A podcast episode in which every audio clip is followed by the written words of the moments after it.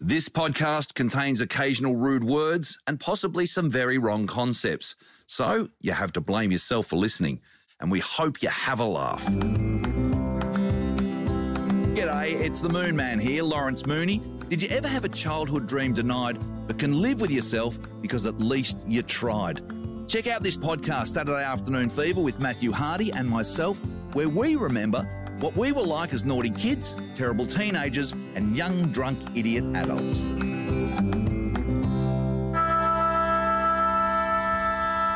You're listening to Saturday Afternoon Fever, the reading of the book Saturday Afternoon Fever by my great friend Matthew Hardy. And you're my great friend Lawrence Mooney. Yes, I am. And uh, my job is to carry on the conversation, if you will, interject uh, when it's appropriate. And we are very close to the finish of Saturday Afternoon Fever.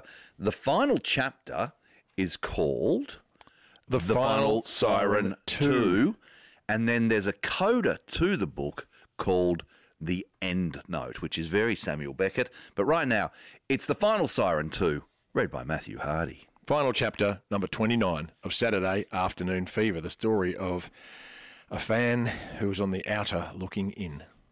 What's in store for the Saints and the whole show?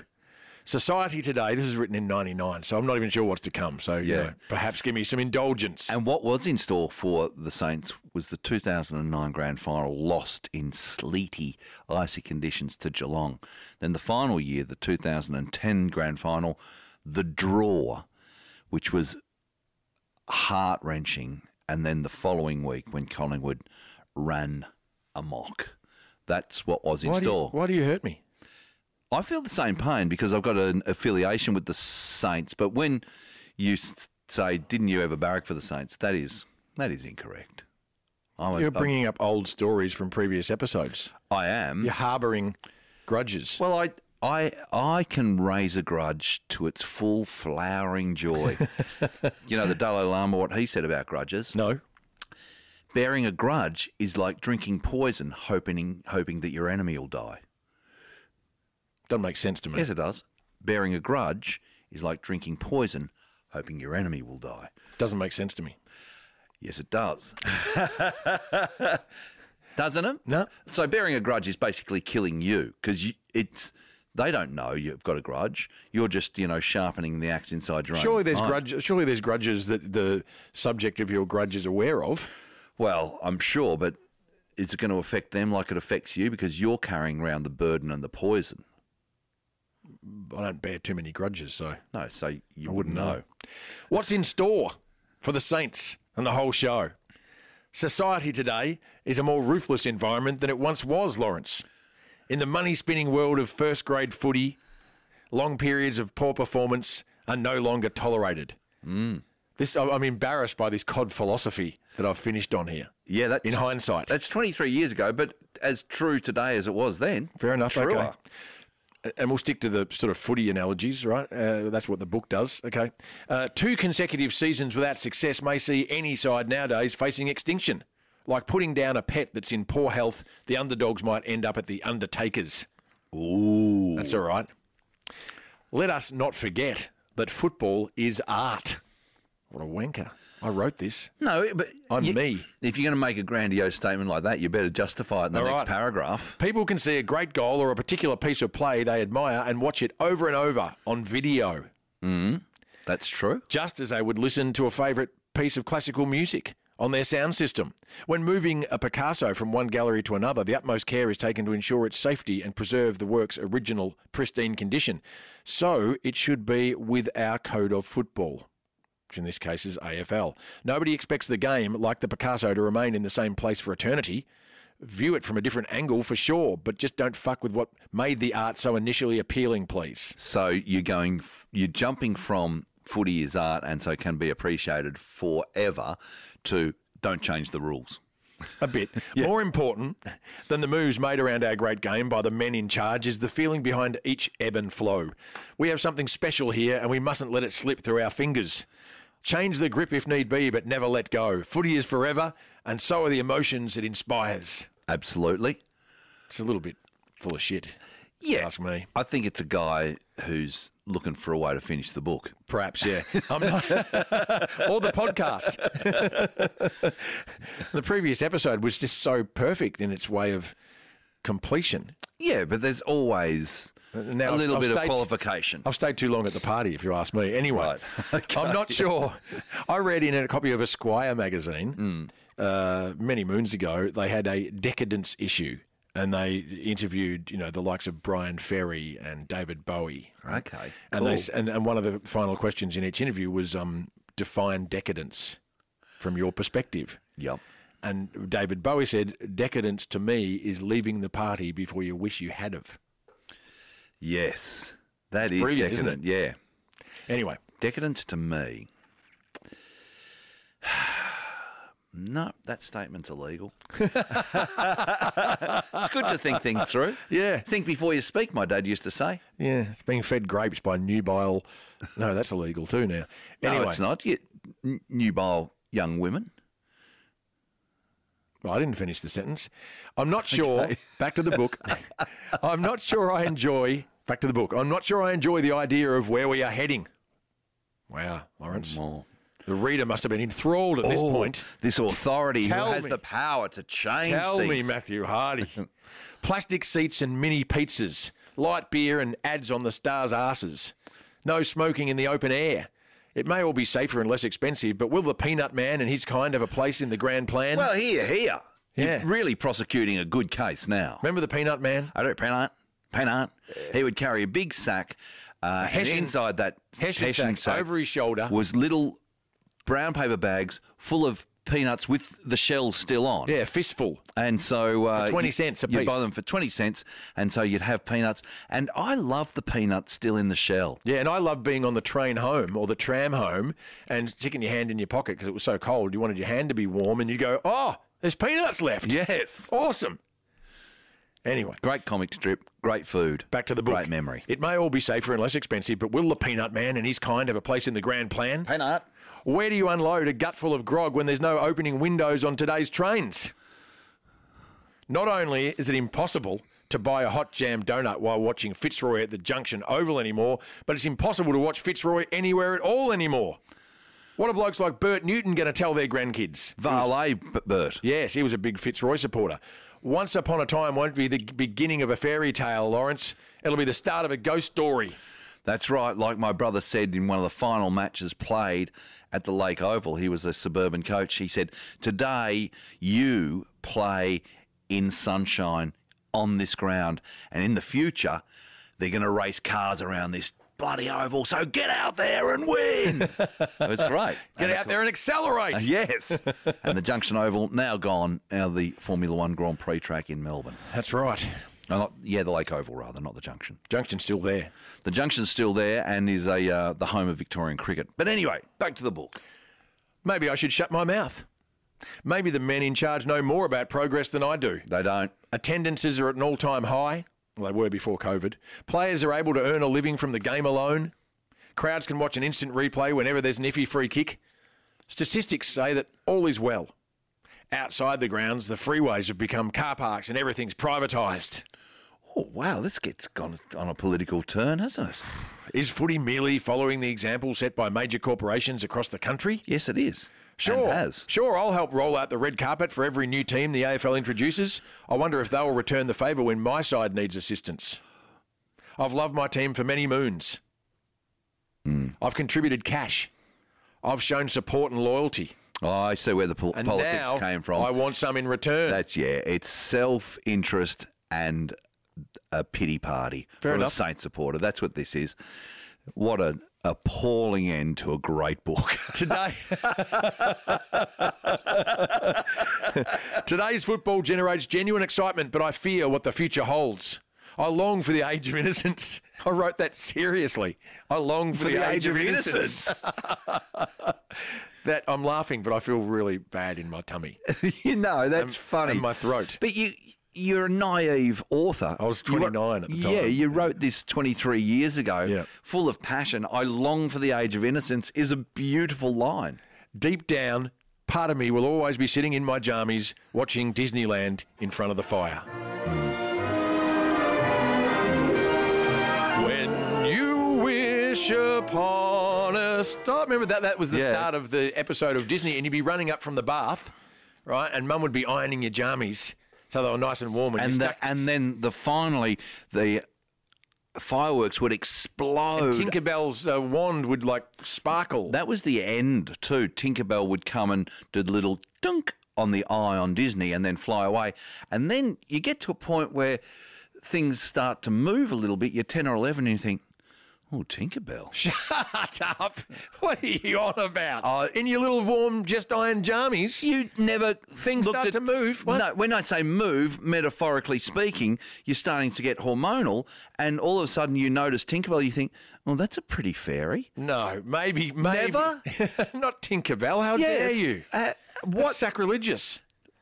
What, Tinkerbell is quite entitled Tinkerbell to. Tinkerbell was in your boyhood bank. Yeah. Come off it. No, not, my bank, not the bank. No, but, but to, to just pique a little bit of interest. Look, do you remember being at primary school when you're a kid and you see that beautiful blonde girl and you go, oh, my God, you know, you're struck by the beauty of it. Sophie director, Susan Nash. Yeah. Shout out to both Gail those lovely, Beasley, right. Cheryl France, hello to you all. And, you know, they've got that Tinkerbell quality. There's magic, but there's beauty in it and you're attracted to it. I'm not saying you want to tear her wand off her and defile her behind the castle. For Christ's sake, you dirty beast. The, Disney, the Disneyland castle. I say castle, but that's a separate argument. Um, deep uh, down... It's, it's, it's either. Deep down, part of me will always be sitting in my jammies watching Disneyland in front of the fire. Mm. I don't know who makes them now, but I might go out and buy myself a packet of footy cards. See if I can recreate that original adrenaline rush. I did that. In two thousand three, I thought, I'm an adult, I've got money, I'm going to go and buy the set. So I'd buy, you know, five packets at a time, open them up, then I bought the album and I filled it, and it was such an empty, hollow experience that it almost diminished the previous experience of not being able to find, buy the cards or afford them and find that missing one. And so who did you swap with at the, who did you swap with at the taps? Yeah, no one. I bought them at the news agency. I was separated at the time and went home to my lonely house and filled no. in a, a footy album of the two thousand three and had them all and even had the extra gold ones. I thought, that is a real lesson in life. When you're when you haven't got enough, when you're struggling, in fact, the struggle is the essence of life. The struggle is real. The struggle is the thing that makes it all sweet. When you're very affluent and you can afford everything, then there's no struggle. And so people who are born into affluence, they're deprived of the struggle. But when you look back at the beginning of your career, as we will in season two, and you're struggling, and then you look back on that, you think, God, that was a beautiful time, even though you may be cold and lonely and without a friend. It's the struggle that is the most precious moments in your life. I agree, and that's why most bands, their best album is the breakthrough album, the one that finally gets them the recognition, finally proves the doubters wrong. And when they're loaded and on yachts in Saint-Tropez with models, their next album is usually a load of shit. Oh, yeah, tell that to Sergeant Pepper's Lonely Hearts Club Band. Well, there are exceptions to the rule. Yes, there are. And so when you were um, at the taps as a thirty-eight-year-old uh, man trying to swap with today's school children. How did that go? Well, got, got, got, haven't. got, haven't. Excuse me, sir. Excuse me, mate. Um, you're thirty-eight. You need to get off the school property. I'm swapping footy cards, okay? Not some kind of low-life pervert. It's just about the cards. We're going to call the cops. All right, I'll go. Can you stop talking about Tinkerbell? Um, but no, as a kid, I remember looking at Tinkerbell and thinking, my God, she's beautiful. Is that the end of that chapter? That's the end of the book. What was the what was the final line? The final line was, I don't know who makes them now, but I might go out and buy a packet of footy cards. See if I can recreate that original adrenaline rush. Let's do that. Let's go and buy some footy cards, and then the next time we meet, exchange and see what we've got, and we can do a little bit of got, got, got, haven't, got, got. Haven't. Agreed. Laurie Sandilands. How many of those were there? Never heard of him. Too many. Laurie Sandilands? Yeah. No. Played for Fitzroy. Did he? Yeah. Well, you're, you've just given your age away. You're a little bit... Uh... Well, I'm talking about the seventy-three, seventy-four, seventy-five series. Mate, when I was like four or five.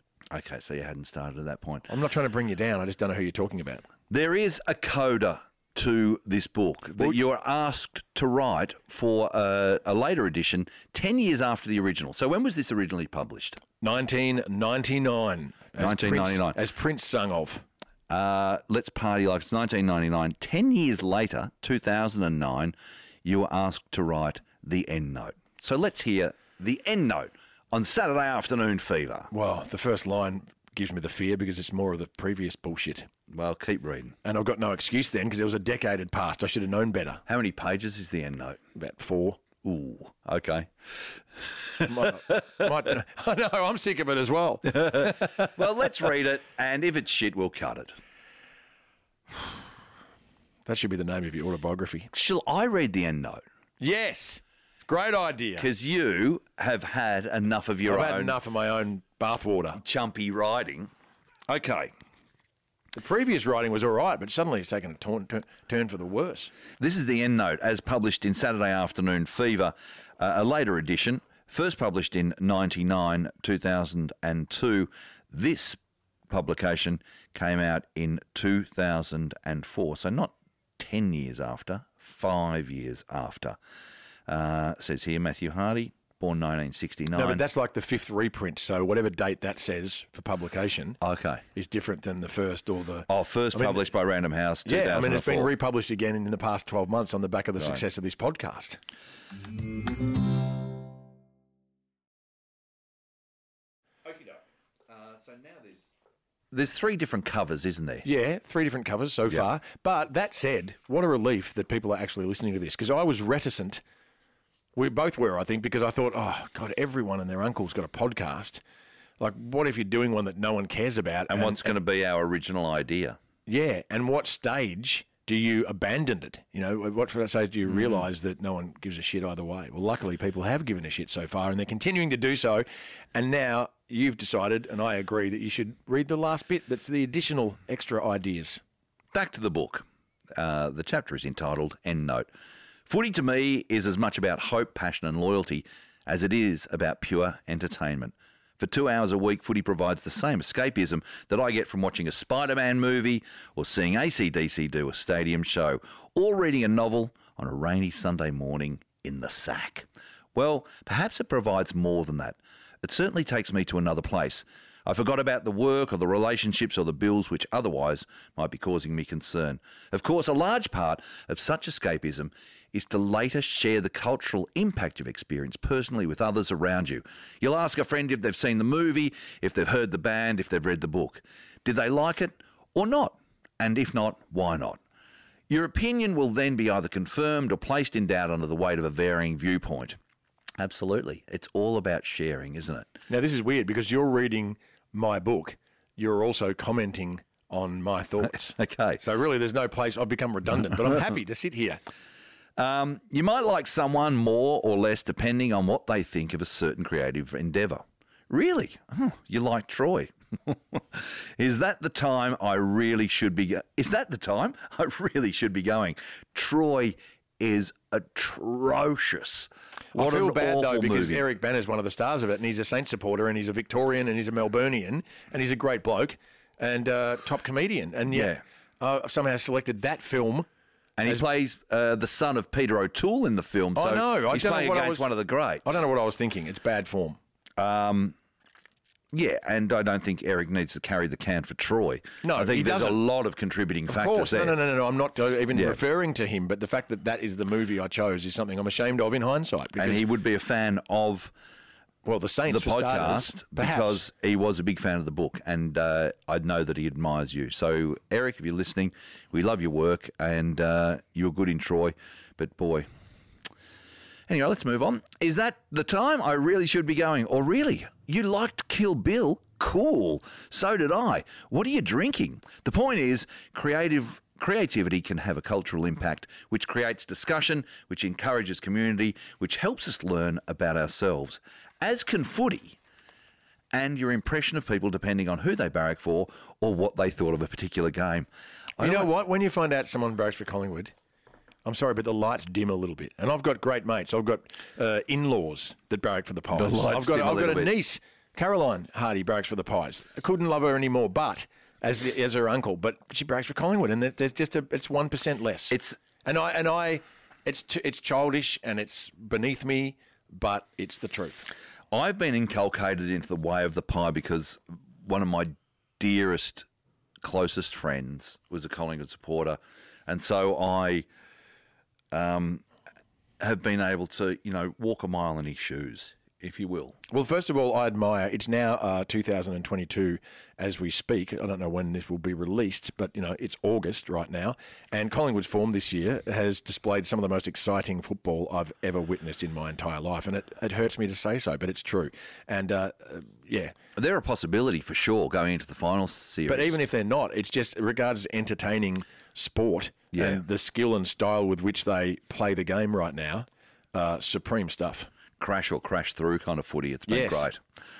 I'll go back to the, the first line on this page. Your impression of people depending on who they barrack for or what they thought of a particular game. And that's where we got sidetracked onto Collingwood supporters. The lights dim for me a little bit when someone says, oh, I'm a Swan supporter. Swans? What's wrong with them? Hey?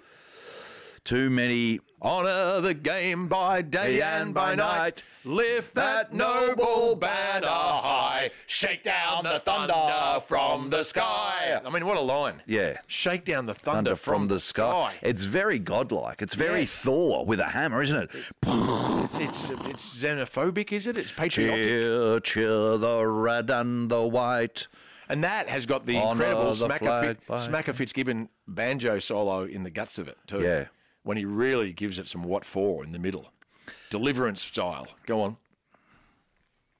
Just the whole South Melbourne, Lake Oval, Ladies of the Lake, moving to Sydney thing, and then the benefits that they have been afforded by the league season in, season out, and Dane Rampey wobbling the post against the Bombers and them winning that match. I so. brought my aforementioned first ever girlfriend from London to Melbourne to meet my friends and family.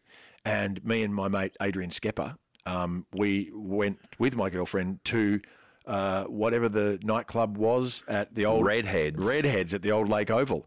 And uh, one of the former Swans players from our childhood uh, who became captain at one point was called Ricky Quaid.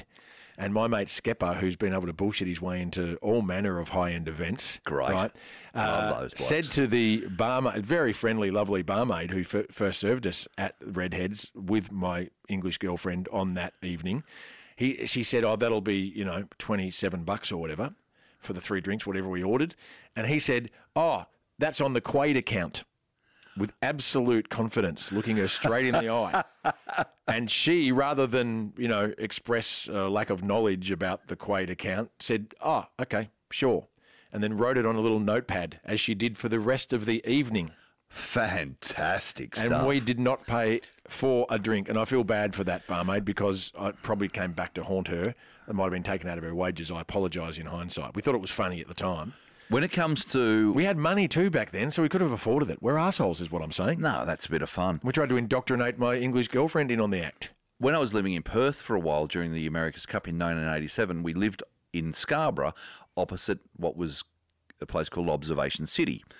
And uh, Observation City was originally built by Alan Bond uh, and his wife Eileen. Huge apartment block and um, hospitality and retail downstairs.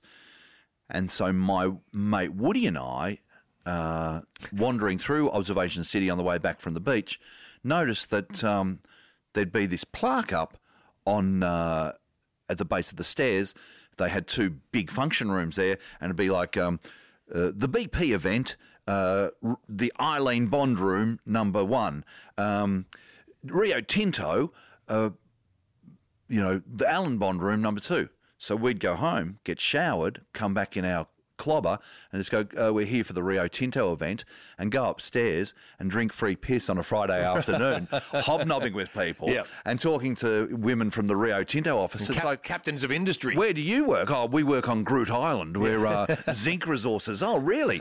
Where do you live? In the hotel across the road. And we went to corporate events every Friday night. It's like wedding crashes. No lanyard required. Brilliant, yeah. Oh, My, my, my, my mate Brenton Peddle, one of my best mates ever. Peddler. Peddle. His whole family are all legends, and uh, their father, the patriarch, uh, Bluey Peddle, married to Betty Peddle. Anyway, Bluey's, Bluey's an Oakley Districts Football Club uh, legend from the uh, then uh, South East Suburban League, right? So Bluey and a few of his mates at uh, Camelot in Oakley, which is a famous uh, wedding reception centre in the area. Absolutely. It had four, Camelot. It had four or five uh, rooms booked for... you know, wedding receptions that would go on simultaneously every Friday and Saturday night, and him and his mates would get suited and booted and turn up and switch from one soiree to the other, trying to basically run from being exposed as not knowing any of the major players at any of the four or five events. Oh, yeah, and you can just go, oh, sorry, I'm, is this the Rio Tinto event? I'm meant to be in B P. That's right, yeah. yeah if you get rumbled. Um, so let's go back to the book. Uh, I just want to say about Swan supporters, when it comes to women wearing footy guernseys, which I do love at the footy, yes, I reckon the Swans guernsey looks best on a woman. Okay, it's the it's the it's the. Do you know so, what I mean? No, but, well, there's that, and there's Tinkerbell, and we've gotten inside information about your uh, preferences that I've never known of before. You so have you, sat on this show and told me innumerable stories. A lot of, of them of what off, you're attracted. A lot to. of them off air, Lawrence. Yeah, but no, when you you you know what I'm talking about. You go to the footy and a woman's wearing a guernsey. In fact, but I, one I, of the major stories in Saturday Afternoon Fever it, is a woman wearing a St Kilda guernsey. Correct. What guernsey do you think looks best on a woman? St Kilda, of course. Right, but right. I did once. Uh, so in Melbourne here, if you're listening from anywhere else, we have a a uh, annual football match called the Community Cup. Yeah, which is a fundraiser. Uh, where two teams of reprobates that are involved in the media or the radio industry play against each other for fun mainly. So, of course, the game you're referring to is the Megahertz versus the Rock Dogs. So P B S and Triple R make up one side, and then there's a band of rock mu- or a team of rock musicians and stars, including the great Tim Rogers, Paul Kelly's played before. That's correct. Um, Rebecca Barnard, and uh, they make up the Rock Dogs. And what a day it is. It's an incredible day on the Melbourne social calendar, and, and it's for it's raising money for the homeless. Raising money for the Sacred Heart Mission in St Kilda. In fact, they had to cancel it one year at the Junction Oval because the crowd was so big. Uh, the police and then the council get involved, and who's going to control the crowd and where's traffic management going to come from, and it became too expensive to um, actually uh, launch it or, or or house the thing, and so there was this year missed, which was crazy because it was raising so much money for the Sacred Heart Mission. And it got so much momentum, and yeah. basically every person that's ever wielded a creative weapon in the city of Melbourne would be in attendance. I umpired it in uh, two thousand two or two thousand three with Brian Nankervis at Punt Road. And uh, that year, Tom Elliott, who uh, works on three A W radio down here. Son, son of son of Carlton's John Elliott. The former president of Carlton, yep. Uh, he was the Megahertz coach and dressed in the powder blue suit that Ron Barassi wore at the seventy-five grand final. Okay, and excellent. Had the big V Y I sunglasses on. We're going to finish this episode right there. We've only got a few pages to go. I'm reading the book now, Matthew Hardy. Uh, join us again on Saturday Afternoon Fever as we finish this wonderful tome. Tome?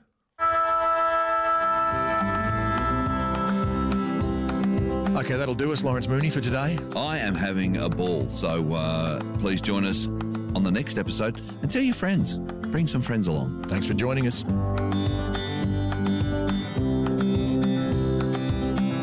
Okay, if you haven't given us a rate and review, now's the time. We're counting on you.